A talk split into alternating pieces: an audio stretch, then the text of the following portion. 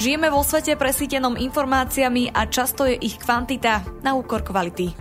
Dnes sme v situácii, kedy od pravdivých informácií nezávisilo naše politické presvedčenie, ale aj zdravie a život. V dnešnom dieli sa budem rozprávať s riaditeľom Transparency International Slovensko Michalom Piškom o vnímaní korupčných kauz a zraniteľnosti verejnosti voči dezinformáciám. Ešte predtým si ale vypočujte krátky prehľad správ. Zamestnanci Európskej komisie z bezpečnostných dôvodov dostali zákaz používať TikTok. V prípade, že chcú TikTok naďalej používať, musia si z osobných zariadení odstrániť aplikácie, ktoré využívajú na prácu. Čoraz viac ľudí vo veku 18 až 24 rokov využíva TikTok ako zdroj informácií. Zdroje založené na algoritmoch však vedú k polarizovanejším a protichodnejším názorom v spoločnosti.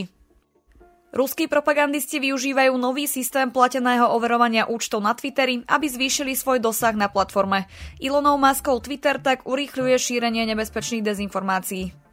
Zúčastneným na oslavách Dňa obrancov vlasti pred moskovským štadiónom bolo ponúkané jedlo zadarmo, teplé nápoje alebo deň voľna z vyučovania. Niektorým bola účasť prikázaná zamestnávateľom.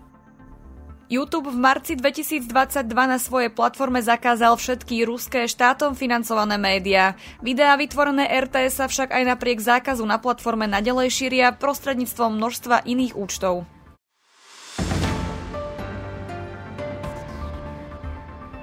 Mojím dnešným hostom je Michal Piško. Dobrý deň. Dobrý deň, ďakujem za pozvanie. Korupcia predstavuje pre mladé demokracie jeden z najpalčivejších problémov a v mnohých prípadoch im bráni v úspešnej transformácii.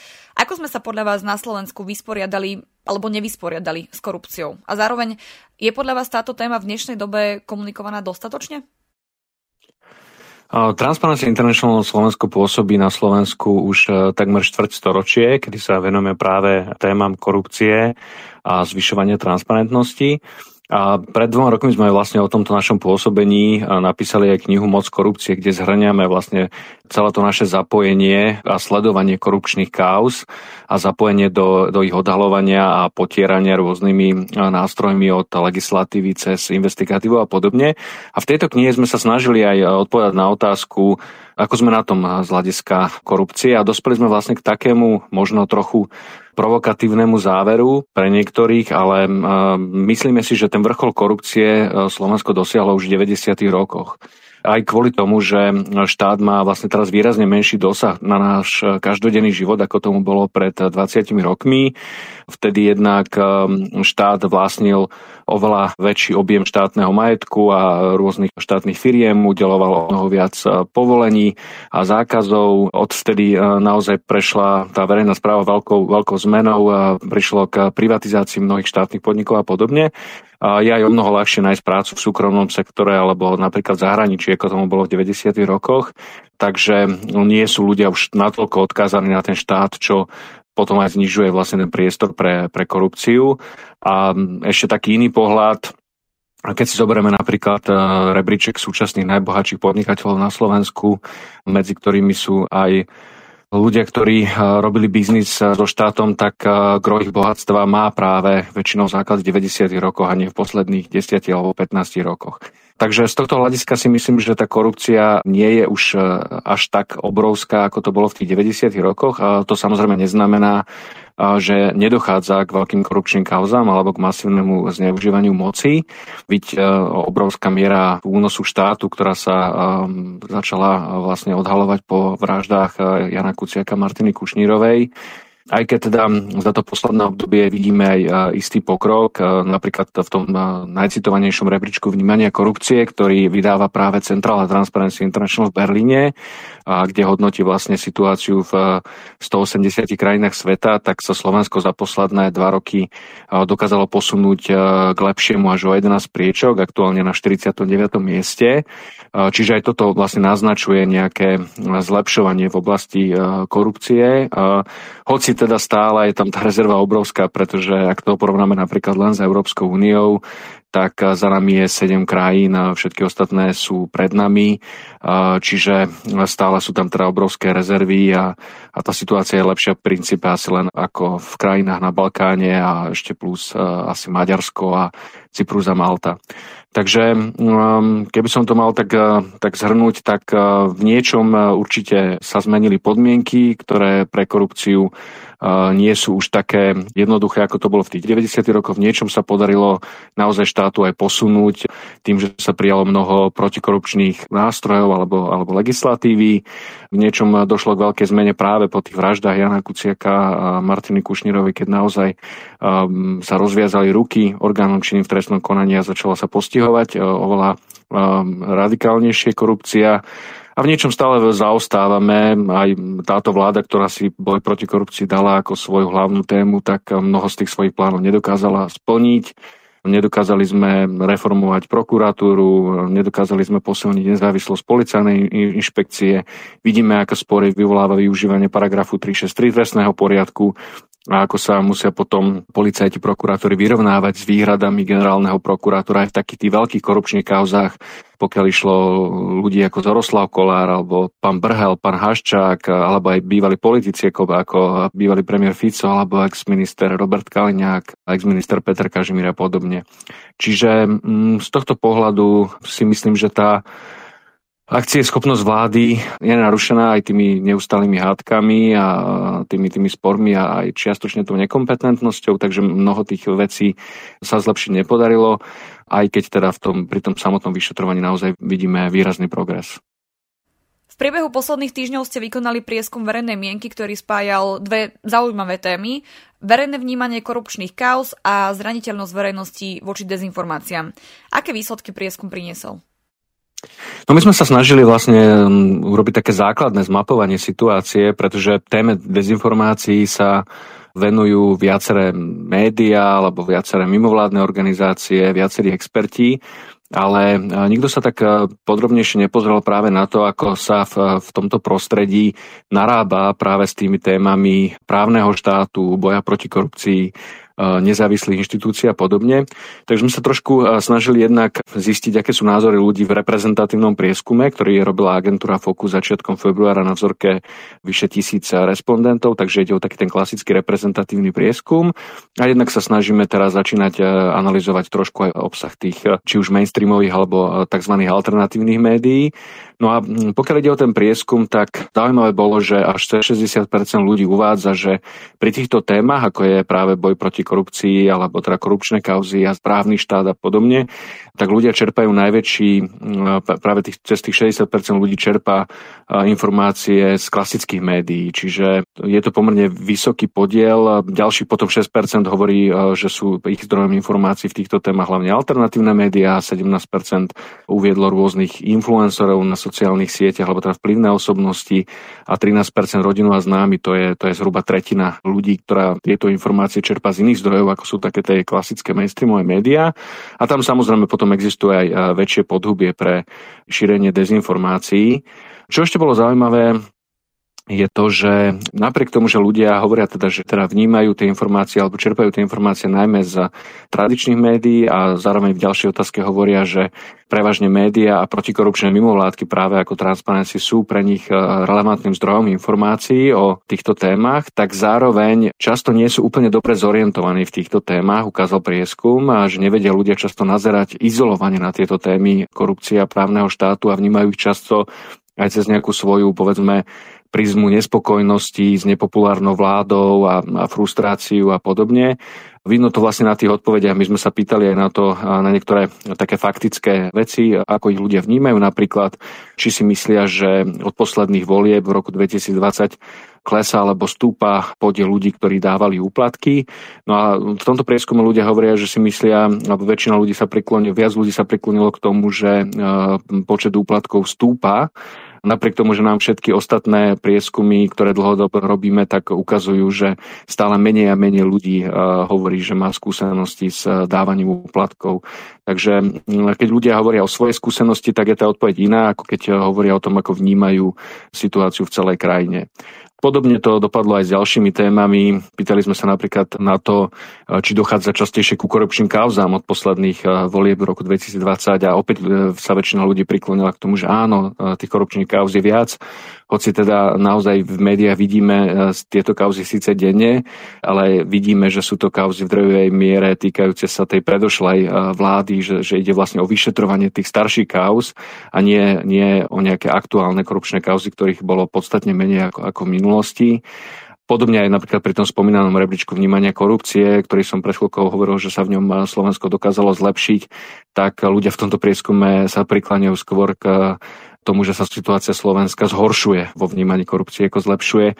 Čiže toto sú také zaujímavé zistenia z tohto prieskumu, že aj keď na jednej strane sa teda väčšina ľudí prikláňa k čerpaniu informácií z e, takých relevantnejších zdrojov alebo vecnejších zdrojov, tak na druhej strane to vnímanie tých samotných faktov často je v rozpore s realitou. Pomaly sa nám blížia parlamentné voľby, pravdepodobne je možné počítať aj s narastom komunikácie tém, ktoré súvisia s korupciou. Aké témy možno očakávať? Tak eh, myslím si, že v prvom rade bude pokračovať ten súboj o interpretáciu vyšetrovania korupčných káuz a zneužívania moci. Ten vidíme už naozaj v podstate od eh, minulých parlamentných volieb. Naozaj je to otázka možno až prežitia niektorých politikov a niektorých e, reprezentantov e, tej bývalej vládnej moci. Takže naozaj tieto témy veľmi intenzívne komunikujú, veľmi, veľmi agresívne častokrát, snažia sa podrývať e, závery vyšetrovania, spochybňovať spolupracujúcich obvinených a svetkov a toto naozaj asi, asi bude pokračovať, pretože je to ústrednou témou politického boja. Na druhej strane je to samozrejme aj hra s ohňom, pretože týmto dochádza k veľkému podrývaniu inštitúcií, aj dôvery teda ľudí v inštitúcie, v justíciu, v právny štát, nezávislosť vyšetrovania a podobne. Čiže toto je veľmi negatívny efekt tohto sporu alebo tejto témy, ktorá, ktorá graduje na politickom spektre a teda potom aj, aj v médiách.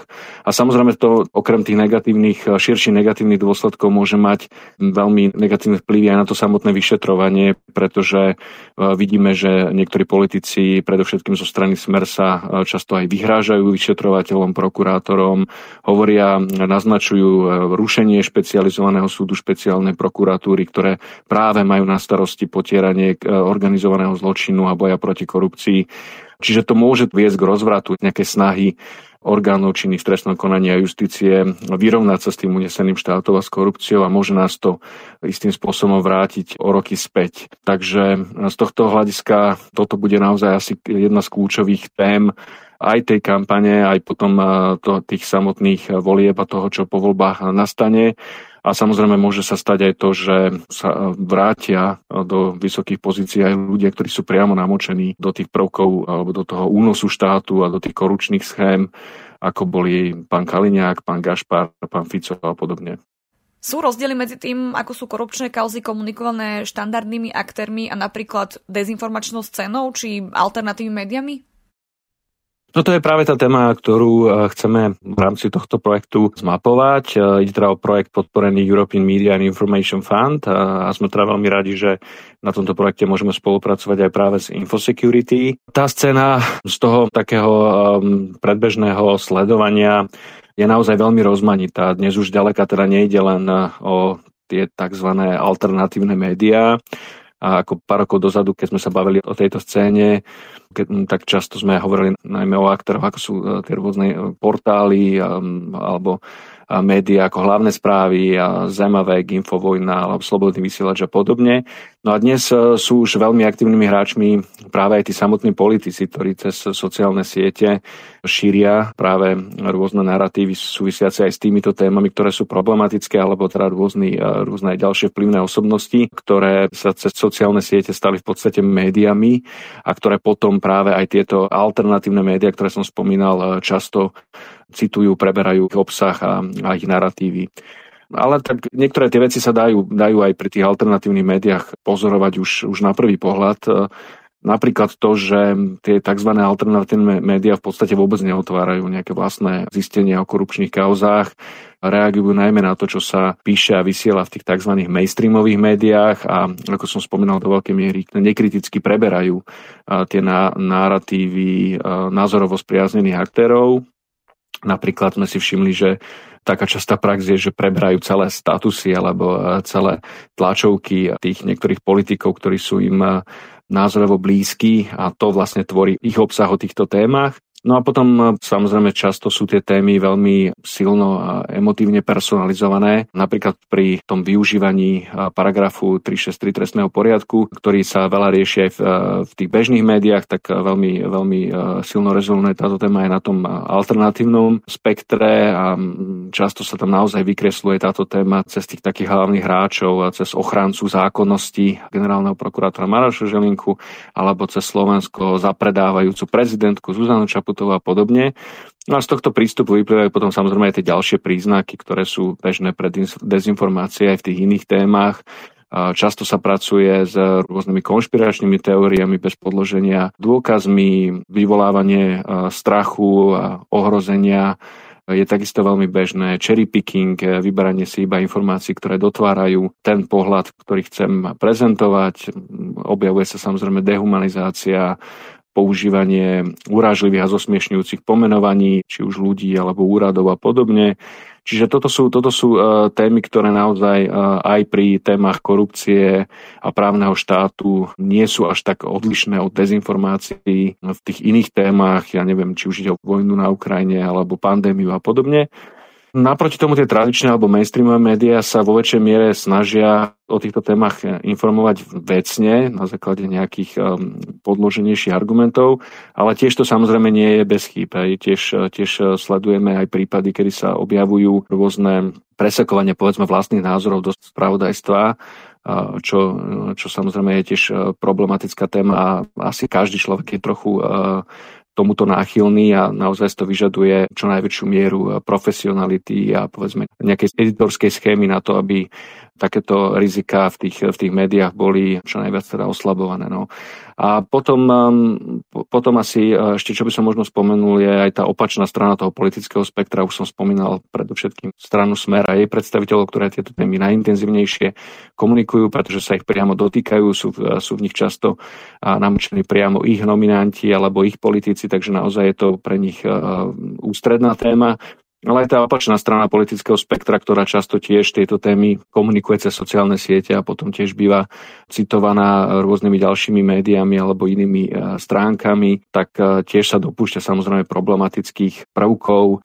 Napríklad sa môžeme spomenúť na takto to slávne Pexeso Veroniky Remišovej, na ktorej škrtala tých korupčných reprezentantov bývalej e, politickej garnitúry tak to samozrejme, e, to je tiež e, niečo, čo si myslíme, že by politici mali byť e, pri takýchto prejavoch zdržanlivejší a nemali by naozaj pri obvinení alebo zatýkaní kohokoľvek takýmto spôsobom úplne tu hecovať tú spoločnosť, obzvlášť pokiaľ o bývalých politikov alebo vysokých funkcionárov, lebo teda jednak na tom tá vláda samotná má len malý podiel. Mm, v princípe ona sa na tom podiela len tým, že rozviazala ruky tým orgánom činným v trestnom konaní, čo nie je samozrejme málo, ale, ale mm, nie je to teraz zásluha tejto vlády, ak nejakému vyšetrovaniu a zatýkaniu dochádza.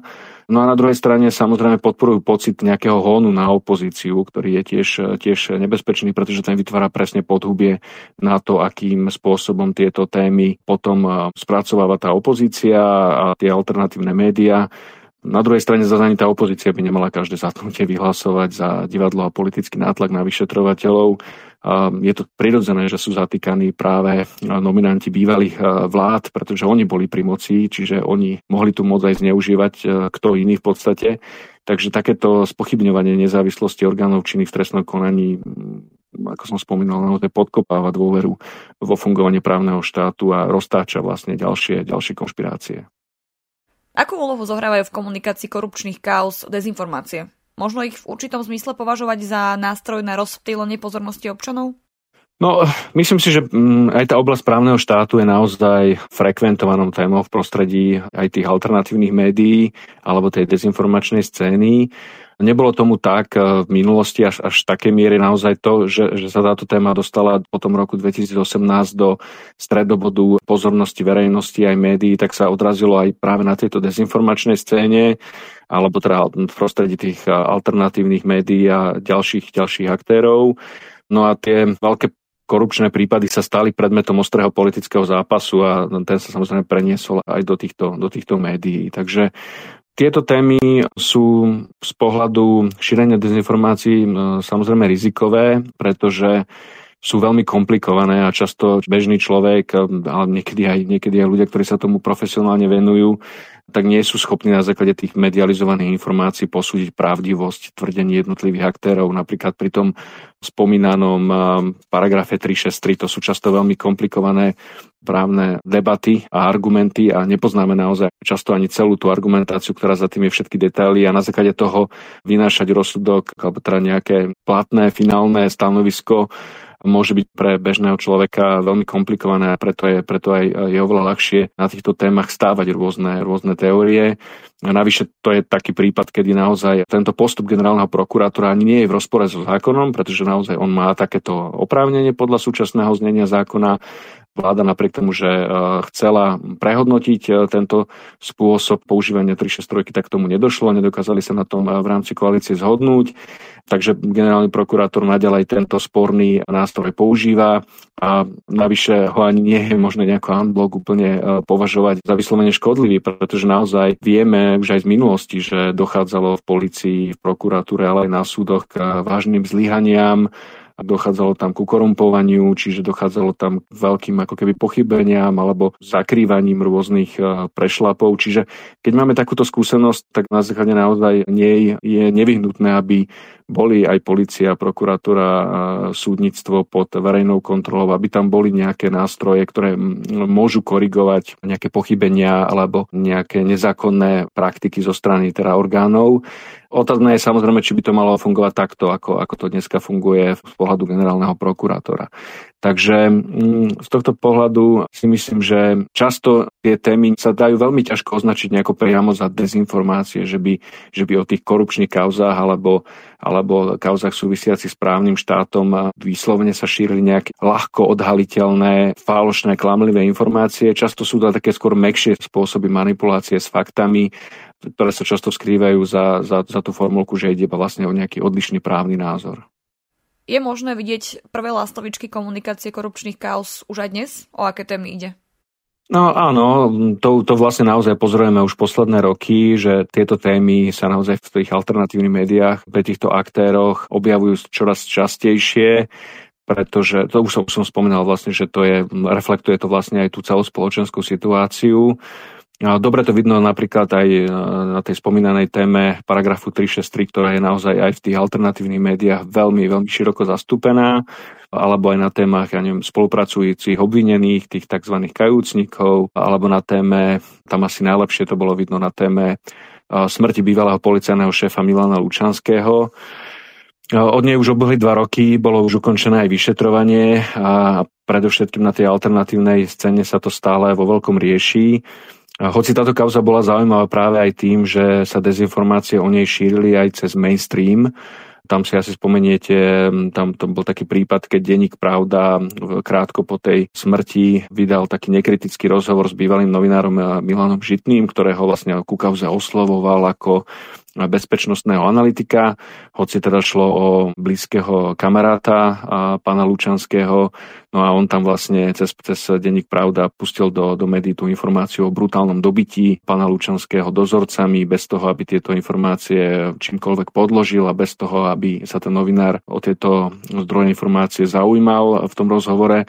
Čiže potom sa síce tá novinár pravdy a, a pravda sa vlastne ospravedlnila za neprofesionalitu, ale tá konšpirácia sa začala už okamžite šíriť, žiť svojim vlastným životom, začali ju šíriť a nabalovať na ňu ďalšie vrstvy, rôzne podporné skupiny na sociálnych sieťach, vznikli tie odznaky, všetci za Milána napodobňujúcu iniciatívu All for Jan, ktorá bola teda po smrti Jana Martiny. No a bola to taká naozaj vhodná pôda na, na tie rôzne teórie, konšpirácie, dezinformácie, keďže vyšetrovanie takýchto prípadov trvá naozaj dlho, väčšinou tie detaily dobre nepoznáme, nie všetko môže byť aj zverejnené, keďže je to vlastne e, z prostredia väzenstva, tak nie, nie je tam teda možná úplná transparentnosť, takže naozaj tam to podhubie bolo to pri tejto kauze veľmi um, vhodné aj pre tú alternatívnu scénu a začali vznikať naozaj až, až niekedy až celkom bizarné interpretácie, že ja neviem, za vraždou pána Lučanského mal stať minister vnútra Roman Mikulec, ktorý si ho mal objednať, alebo že ak by pána Lučanského nezabili a vypovedal by o všetkom, čo vie, o Danielovi Lipšicovi, tak by dostal do živote a, a podobne, tak toto sa vo veľkej miere šírilo a doteraz do istej miery šíri v tomto prostredí. No a, a táto téma naozaj vidno aj, aj na, na tej kvantite, že sa stala veľmi ústrednou témou. Aj alternatívnych médií, napríklad hlavné správy o nej priniesli viac ako 600 článkov, hlavný denník cez 500, čo bolo, čo bolo viac e, ako, ako bola táto téma riešená v mainstreamových médiách. No a, a dokonca dodnes vlastne e, táto téma, téma rezonuje. Napríklad v poslednom e, vydaní časopisu Zema vek, čo je taký ten známy alternatívny alebo konšpiratívny časopis, tak uh, oni majú uh, tejto téme venovanú, venovanú dvojstranu aj v tomto poslednom čísle a celkom tak brutálne sa tej téme venujú. Už priamo v nadpise konštatujú, že prípade smrti e, pána Lučanského šlo definitívne o plánovanú politickú vraždu. Takže k tomuto oni dospeli. Hoci ten, ten samotný článok e, neponúka žiadne dôkazy o tom, že by šlo o plánovanú politickú vraždu, je len položený na e, nespočetnom množstve alebo na, na veľkom množstve otázok, ktoré majú vyvolávať nejaké pochybnosti a na tých rôznych údajných nezrovnalostiach, ktoré sa dokola opakujú, ako, ako to, že nebolo možné spáchať samovraždu pomocou teplákovej bundy a podobne. No, tomuto sa už e, naozaj veľa médií venovalo, aj, aj, aj tá, tá skupina, ktorá tie okolnosti posudzovala, aj prokurátora už e, tento prípad uzavrela, ale teda v prostredí tých, týchto alternatívnych médií táto téma stále, stále ďalej teda intenzívne žije. V posledných týždňoch sme si pripomínali viaceré tragické výročia. Od vraždy Jana Kuciaka a Martiny Kušnírovej prešlo už viac ako 5 rokov. Je možné túto udalosť považovať za moment, kedy sa kriticky prepojili témy korupcie a dezinformácií? Čo sme sa za tie roky naučili? Ja si myslím, že tie korupčné kauzy a zneužívanie moci boli vhodnou pôdou pre rôzne konšpirácie vždy, aj, aj v minulosti. Už, už z podstaty veci, že o tej korupcii často naozaj veľa nevieme, vidíme len nejaký e, vrcholok alebo nejakú špičku ľadovca a to, čo sa dialo pod tým, pod tým povrchom, tak e, ostáva často ukryté, pretože všetci aktéry korupčného správania majú naozaj veľkú e, motiváciu, aby tie detaily ostali skryté, pretože sa dopúšťajú samozrejme kriminálneho chovania. Stačí si spomenúť na, na tie kauzy, veľké kauzy aj z minulosti, ako bola Gorila, alebo aj Mečiarové amnestie, alebo financovanie politických strán ako Smer, alebo SDKU, čo všetko sa o týchto kauzach popísalo a dodnes verejnosť nepozná všetky fakty a nebola ani vyvodená spravodlivosť. Takže zrejme tieto kauzy vyvolávajú alebo vytvárajú naozaj prostredie pre, pre korupciu um, odjak živa, aj keď teda naozaj po tých vraždách Jana a Martiny v roku 2018 sa to prepojilo ešte výraznejšie, tak asi každý si spomenie na tú obranú taktiku vtedajšieho premiéra Fica, ktorý za protestami za slušné Slovensko hľadal nejaké sorošovské spiknutie na jeho odstránenie od moci. No ale v princípe naozaj je pravda to, že to vyšetrovanie po vraždách Jana a Martiny ukázalo naozaj obrovský rozsah únosu štátu a zneužívania moci a korupcie, ktorý naozaj prekvapil asi aj tých najotrelejších. No a tým pádom aj posilnil to prepojenie e, týchto tém s dezinformáciami, pretože tie závažné zistenia s dosahom na záujmy mocných, nielen politikov, ale aj rôznych e, oligarchov a vplyvných ľudí, ale takisto aj tie chyby zase pri vyšetrovaní a prílišná politizácia niektorých kauz spôsobili aj silnú antireakciu. Tak e, časť politického spektra sa snažila naozaj výrazne všetky, všetky prípady spochybňovať rečami o politickej objednávke a podobne. No a ako som spomínal, že boli tieto narratívy potom preberané aj e, vo veľkej miere v, v tých e, alternatívnych médiách alebo tými ďalšími aktérmi, tak došlo k oveľa výraznejšiemu prepojeniu týchto tém s tými konšpiráciami alebo dezinformačnými narratívmi. Tam je veľmi naozaj kľúčové zabezpečiť, aby napriek tomu, že takáto deba, vyhrotená debata v tých e, médiách, či už aj v mainstreamových alebo, alebo aj v tých alternatívnych o týchto témach posledné roky existuje, čo je prirodzené, pretože že išlo naozaj o vážne kauzy, tak aby sa zabezpečilo naozaj ich riadne vyšetrenie, aby sa naozaj dostali pred súd a aby tieto kauzy naozaj súd eh, spravodlivo rozhodol, lebo iba tak sa dokážeme naozaj vyrovnať s dedictvom uneseného štátu, inak ostane naozaj tá spoločnosť rozdelená a ostanú tie témy neuzavreté. No a z hľadiska toho informovania No, treba byť, treba byť určite kritický ako som spomínal, naozaj máme veľa skúseností s, so zlyhávaním orgánov činy v trestnom konaní aj s korumpovanosťou v týchto, v týchto zložkách, takže tá kritickosť na mieste určite je, ale dôležité je pristupovať k tej kritickosti naozaj zodpovedne a z úctou k faktom, nie iba na základe rôznych konšpirácií a emotívnych vyjadrení politikov bez akéhokoľvek e, podloženia faktami. No, tak e, to potom naozaj vedie len k tomu, o čom, o čom sme sa dneska rozprávali, k tomu obrovskému obrovskému nebezpečenstvu v podobe podrývania právneho štátu a jeho inštitúcií. Hovorí riaditeľ Transparency International Slovensko Michal Piško. Ďakujem za rozhovor. Ďakujem veľmi pekne za pozvanie, pekný deň prajem. Ak sa vám tento diel páčil, môžete nás podporiť či už jednorázovo alebo pravidelne cez Patreon. Umožnite nám tak vytvárať nielen kvalitný obsah, ale tiež budovať komunitu ľudí, ktorí rozumejú potrebe zdravého a transparentného infopriestoru. Viac informácií nájdete na stránke infosecurity.sk v sekcii podpora. Na príprave podcastu sa podielal Peter Dubovci. Táto epizóda vznikla s podporou European Media and Information Fund. Verím, že si nás pustíte aj na budúce.